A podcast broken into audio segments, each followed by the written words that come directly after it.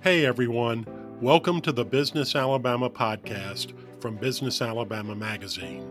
I'm Alec Harvey, executive editor of Business Alabama Magazine, and my guest today is Dr. Gary Zank, the Aerojet Rocketdyne Chair of the University of Alabama in Huntsville's Department of Space Science, and also the director of UAH's Center for Space Plasma and Aeronomic Research. On this episode, he's talking about a project he's leading to discover new applications for plasma. Please join me as I talk to Gary Zank on the Business Alabama podcast. Gary, thank you for joining me on the Business Alabama podcast today.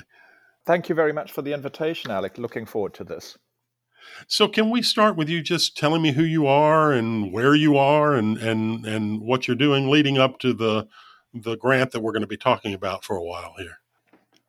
My name is Gary Zank, as as you introduced, and um, I'm at the University of Alabama in Huntsville, where I'm I'm a distinguished professor. I'm director of the Center for Space Plasma and Aeronomic Research, and also chair of the Department of Space Science.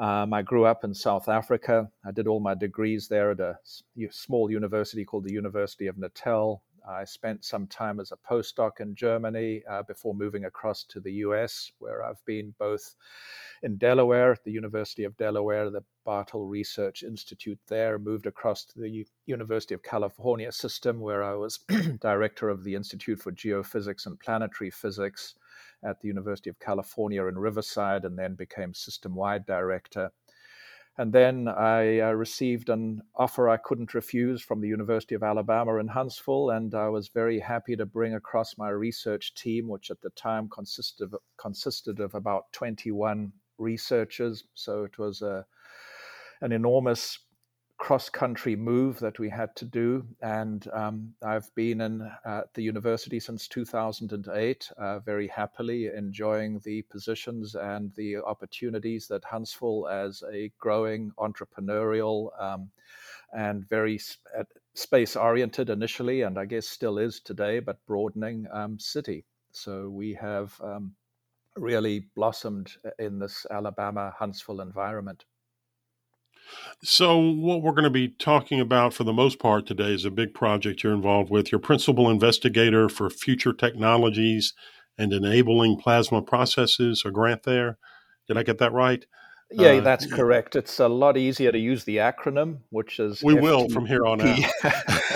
but um, but the title, to some extent, says, says it all. It's it's a very large national science foundation funded project. It's, it's what's called an EPSCoR Track One. It's um, this is the second one we've got consecutively. it's a each of these is a twenty million dollar grant spread over um, five years. Um, there's a um, large Alabama consortium that was put together for this particular grant. And the title itself is, is sort of suggestive in that the grant focuses on utilizing plasma I can tell you a little bit about plasma in rel- relatively straightforward terms in a minute, um, but utilizes plasma to develop interesting new technologies that are likely to have one, a significant societal effect, and B, hopefully make a lot of money for some people who can utilize those technologies in a business and commercial environment. Speaking of plasma, in in this instance, what what are we talking about when we're talking about plasma? First what plasma is not. It's not the um, liquid that's in our bodies, not that particular plasma. It, the plasma is uh, that we're interested in is is essentially something that looks like, feels like, and smells like a gas. The primary difference between the gas that we breathe in outside is the um, presence of charged particles. So if you remember back to your high school physics, there are protons and electrons, and these each carry a charge. So those kinds of charged particles are present in a plasma, and it's those that mixture of charged particles and neutral particles like the oxygen, the nitrogen that we breathe daily. That's what makes interesting things happen and I can talk a little bit more about those interesting things if if if you want. Um, but essentially, there are sort of chemical and and different kinds of reactions between the charged and the uncharged particles. one of the nice things about a chemically active plasma is that it can is that it can um, sterilize materials without damaging the materials. And so you can use plasma for sterilization purposes, which of course is incredibly important to the medical industry for a ton of different interesting reasons. Another thing that's that's quite interesting is is uh, for those of us who are older in the audience, we have to worry about things like heart attacks. And what do we use to try to prevent heart attacks? we use stents. We try to use stents to improve the blood flow through our through our blood vessels. And the problem with a stent is that it's never completely smooth in a sense to liquids. Liquids tend to pile up, coagulate, and they create more blood clots. And so if you had a stent that was hydrophilic, that is, it is um, it does not want to allow water to stick to it, well, then liquids will flow through a stent without coagulating.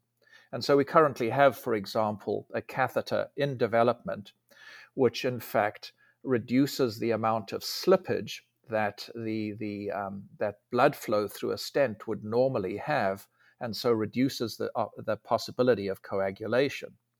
So as you can imagine, stents that are incredibly slippery to water would be a, a godsend to the heart industry because it would reduce the possibility that future, um, that future blood clots after a heart attack would form.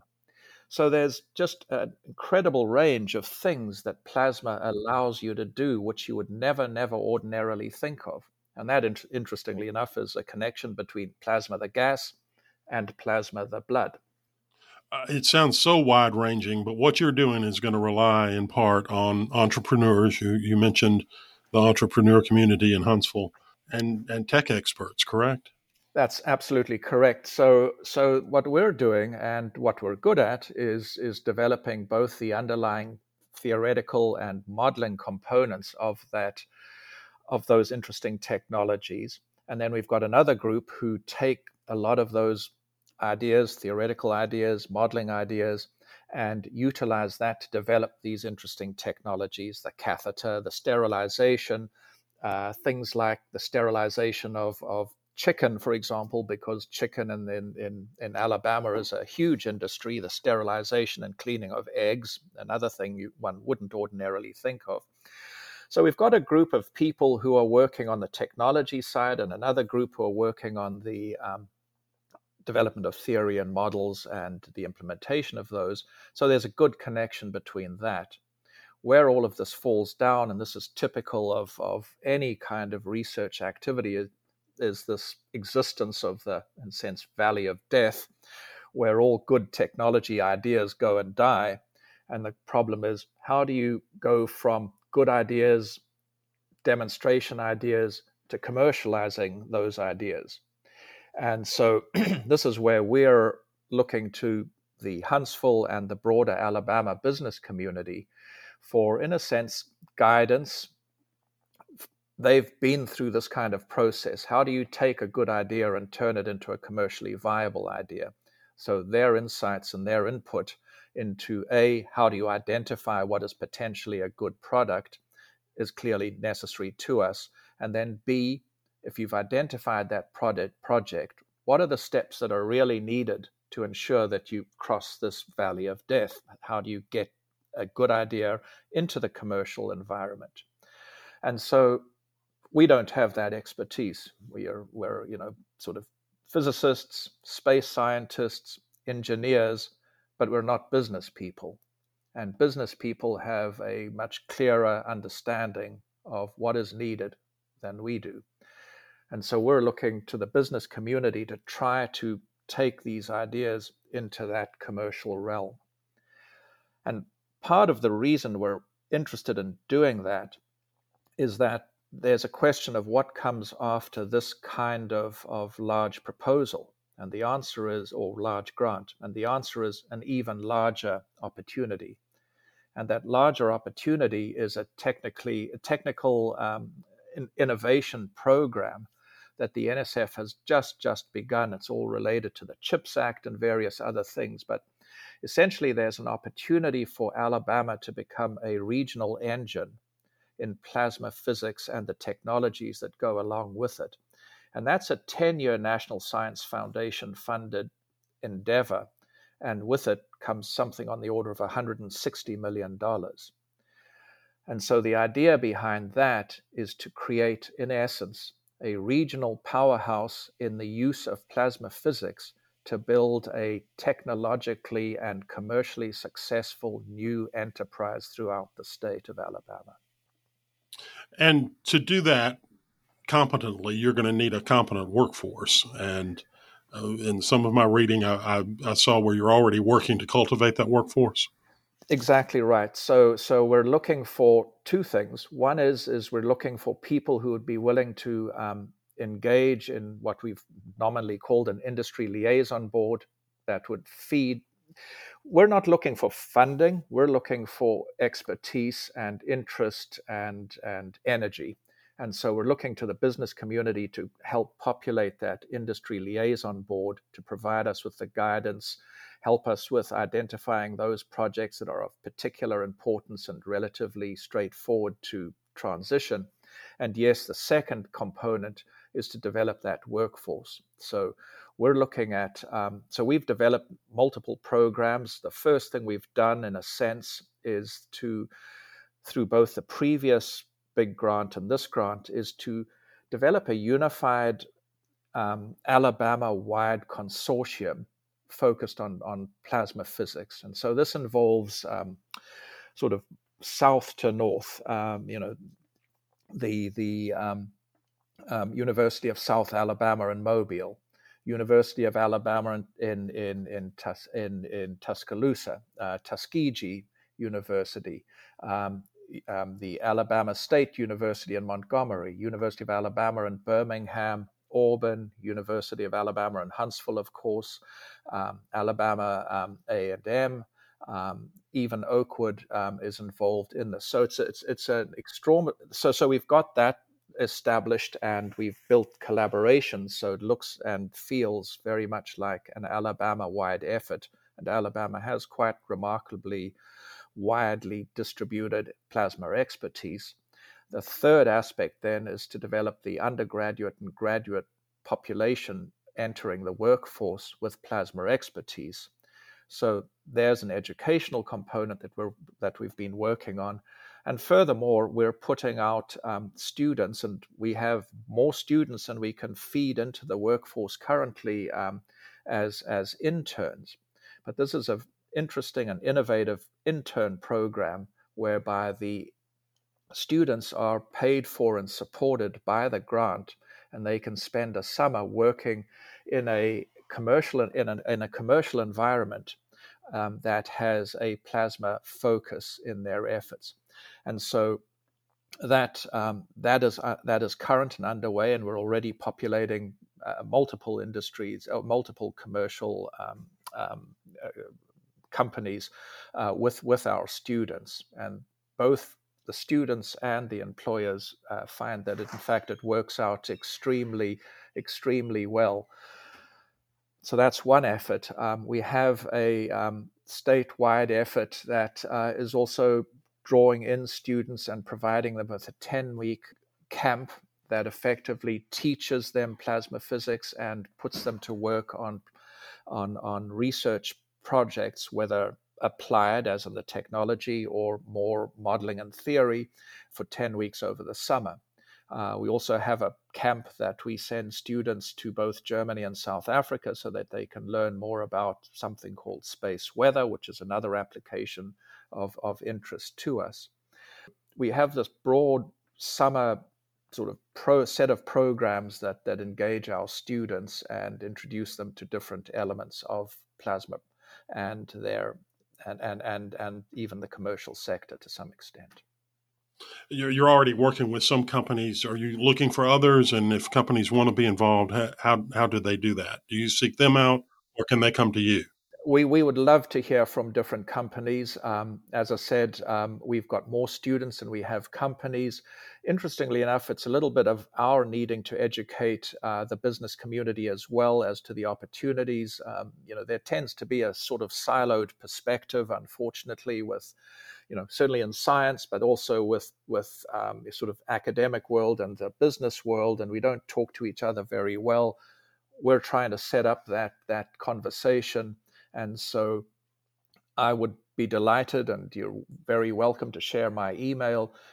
Uh, we would be delighted to hear from companies. We've been reaching out to several companies already uh, ourselves over the past three, four, five years. Um, but the more companies we can hear from, especially companies that may not yet be in as large as Lockheed Martin or any of those, but who are building, well, here's an opportunity where you can get a smart young uh, student come into work over the summer and you can possibly persuade that person to stay on at essentially no cost to you other than putting them to work and investing a little time in you know introducing that student to your your business ac- activities. And since this is all audio can you tell us your email address please? So it would be um, gary.zank at uah.edu Gary, I can't let you go, let you off the hook without asking you this question. Um, and again, in, in some of the, the research I did for this, I was told that you have been described as maybe the smartest man in Alabama. And I want to know number one, what do you think about that?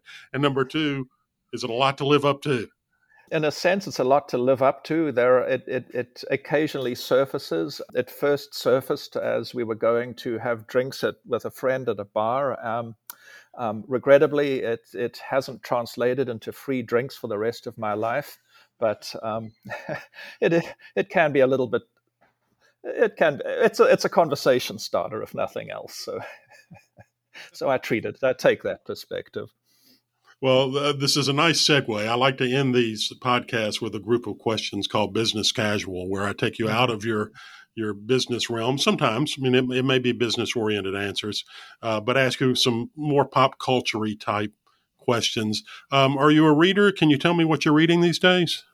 Yeah, I'm something of a vociferous reader, I guess. Um, I discovered the pleasures of, of Kindle, which means I can carry books around in my phone. And so um, when I'm out I guess occasionally shopping with my wife, which happens. Um, if I can slip off quietly while she does her thing, I sit and quiet, uh, I sit and read my book, which is great on a phone. Um, so rather stupidly, uh, you know, I'm sure um, Amazon did this deliberately, where they introduced these kinds of reading streaks. So I have, um, so I have fallen prey to that. So um, so currently, I, am I think at day 342 in a row of 102 weeks of continuous reading, and that should be longer. I, am quite bitter over this in a way, since I flew to New Zealand last week, uh, last year, uh, just after July, um, once New Zealand had lifted their restrictions to visit my daughter who lives there, and I forgot that we crossed the date line and so the reading streak that I was on was promptly lost. so I guess they don't account for that. So this is subsequent. So this 342 days is subsequent to that. But um, but the, uh, the one of the interesting last books that I read was something called Over the Edge, which is a essentially a biography of, of, Magellan. And of course, I'd read a lot about or heard a lot about Magellan and sort of read a little bit of, over time, you know, 40 years ago as, as in history, I guess, lessons. But um, but the book was a real eye opener, and, and it turns out, I guess, that I knew, and I suspect many people don't know very much about Magellan and and in some sense the 16th century in which he lived and and worked and I would recommend that to to to anybody who's interested a little bit in sort of exploration and the hardships of exploration in the 16th century. Really, really interesting and quite insightful book, which I uh, which I thoroughly enjoyed. Gary, you're you're working in some pretty heavy duty topics and doing a lot of interesting things that I know take up a lot of your time. Uh, do you have time to unwind at all? What would be your perfect Saturday if you're not at work? One of the sort of passions. Um, I often try to describe it to people from Alabama as, as um, you know, Alabama is fanatical about football. And I completely understand that fanaticism because I feel the same way about rugby. So, having grown up in South Africa, playing and watching rugby most of my life, um, I, I, sort of have that same passion. So, an ideal Saturday morning, I can. Uh, turns out you can get onto something called FloRugby, and you can watch um, sort of current games live or shortly after they're played. So, a perfect Saturday would typically start with watching a game of rugby, and then at least perhaps not in the summer, going out and spending time in the garden. I sort of discovered during the pandemic that a lot of pleasure can be derived from growing plants. And so um, I'm definitely aging myself, but um, it turns out that that's kind of an ideal Saturday, and then just kind of unwind with friends and, you know, maybe dinner or something in the evening. So very ordinary. I'm sure you've been given a lot of advice over the years, good and bad. Can you share some of the best advice you've been given? Yeah, there's a lot of interesting advice that's given, and I think to a large extent, most of it is largely irrelevant. You know, we hear all all the time about um, from graduation ceremonies and things about following your passion. And, you know, okay, that's fair enough. But I would say um, if you have the opportunity to work with people that are younger and smarter than you, take it because that is the probably the best advice I think uh, anybody ever gave me. You know, young people are just bright, agile, fresh new minds, and and um, lots and lots of energy, much more than we have now and and working with with those kinds of people is just stimulating and it keeps you younger and and and I, I, would say that if you have that opportunity to work with young people engage them that's probably the best thing you can do well you may have just answered my final question but what is the best part of your job I, I like research. Um, I would, I have spoken to my dean and others about getting out of my administrative positions um, and being able to spend uh, you know as much as 30 or 40 percent of my time on research would be you know just absolutely ideal so those are the times i really treasure i, I talking about young people i kind of not really joking but I kind of suggest that I'd like to be them again, where they have the opportunity to essentially spend 90% of their days working on interesting problems. And uh, that's pretty much, I guess, my passion. Well, Gary, I can't thank you enough for joining me today. This has been fascinating. Well, you're very welcome, and thank you, Alec. And it was very nice to talk to you. And hopefully, this will be um, an opportunity for people in the business community uh, and and elsewhere to um, contact and follow up if they have ideas and are enthusiastic about this. It's a great opportunity, I think, for Alabama to really become a world recognized powerhouse in plasma physics. My thanks to Dr. Gary Zank of the University of Alabama in Huntsville, and to you, the listener, for joining me today on the Business Alabama podcast. Until next time, this is Alec Harvey. Find more from Business Alabama in our monthly magazine and online at businessalabama.com.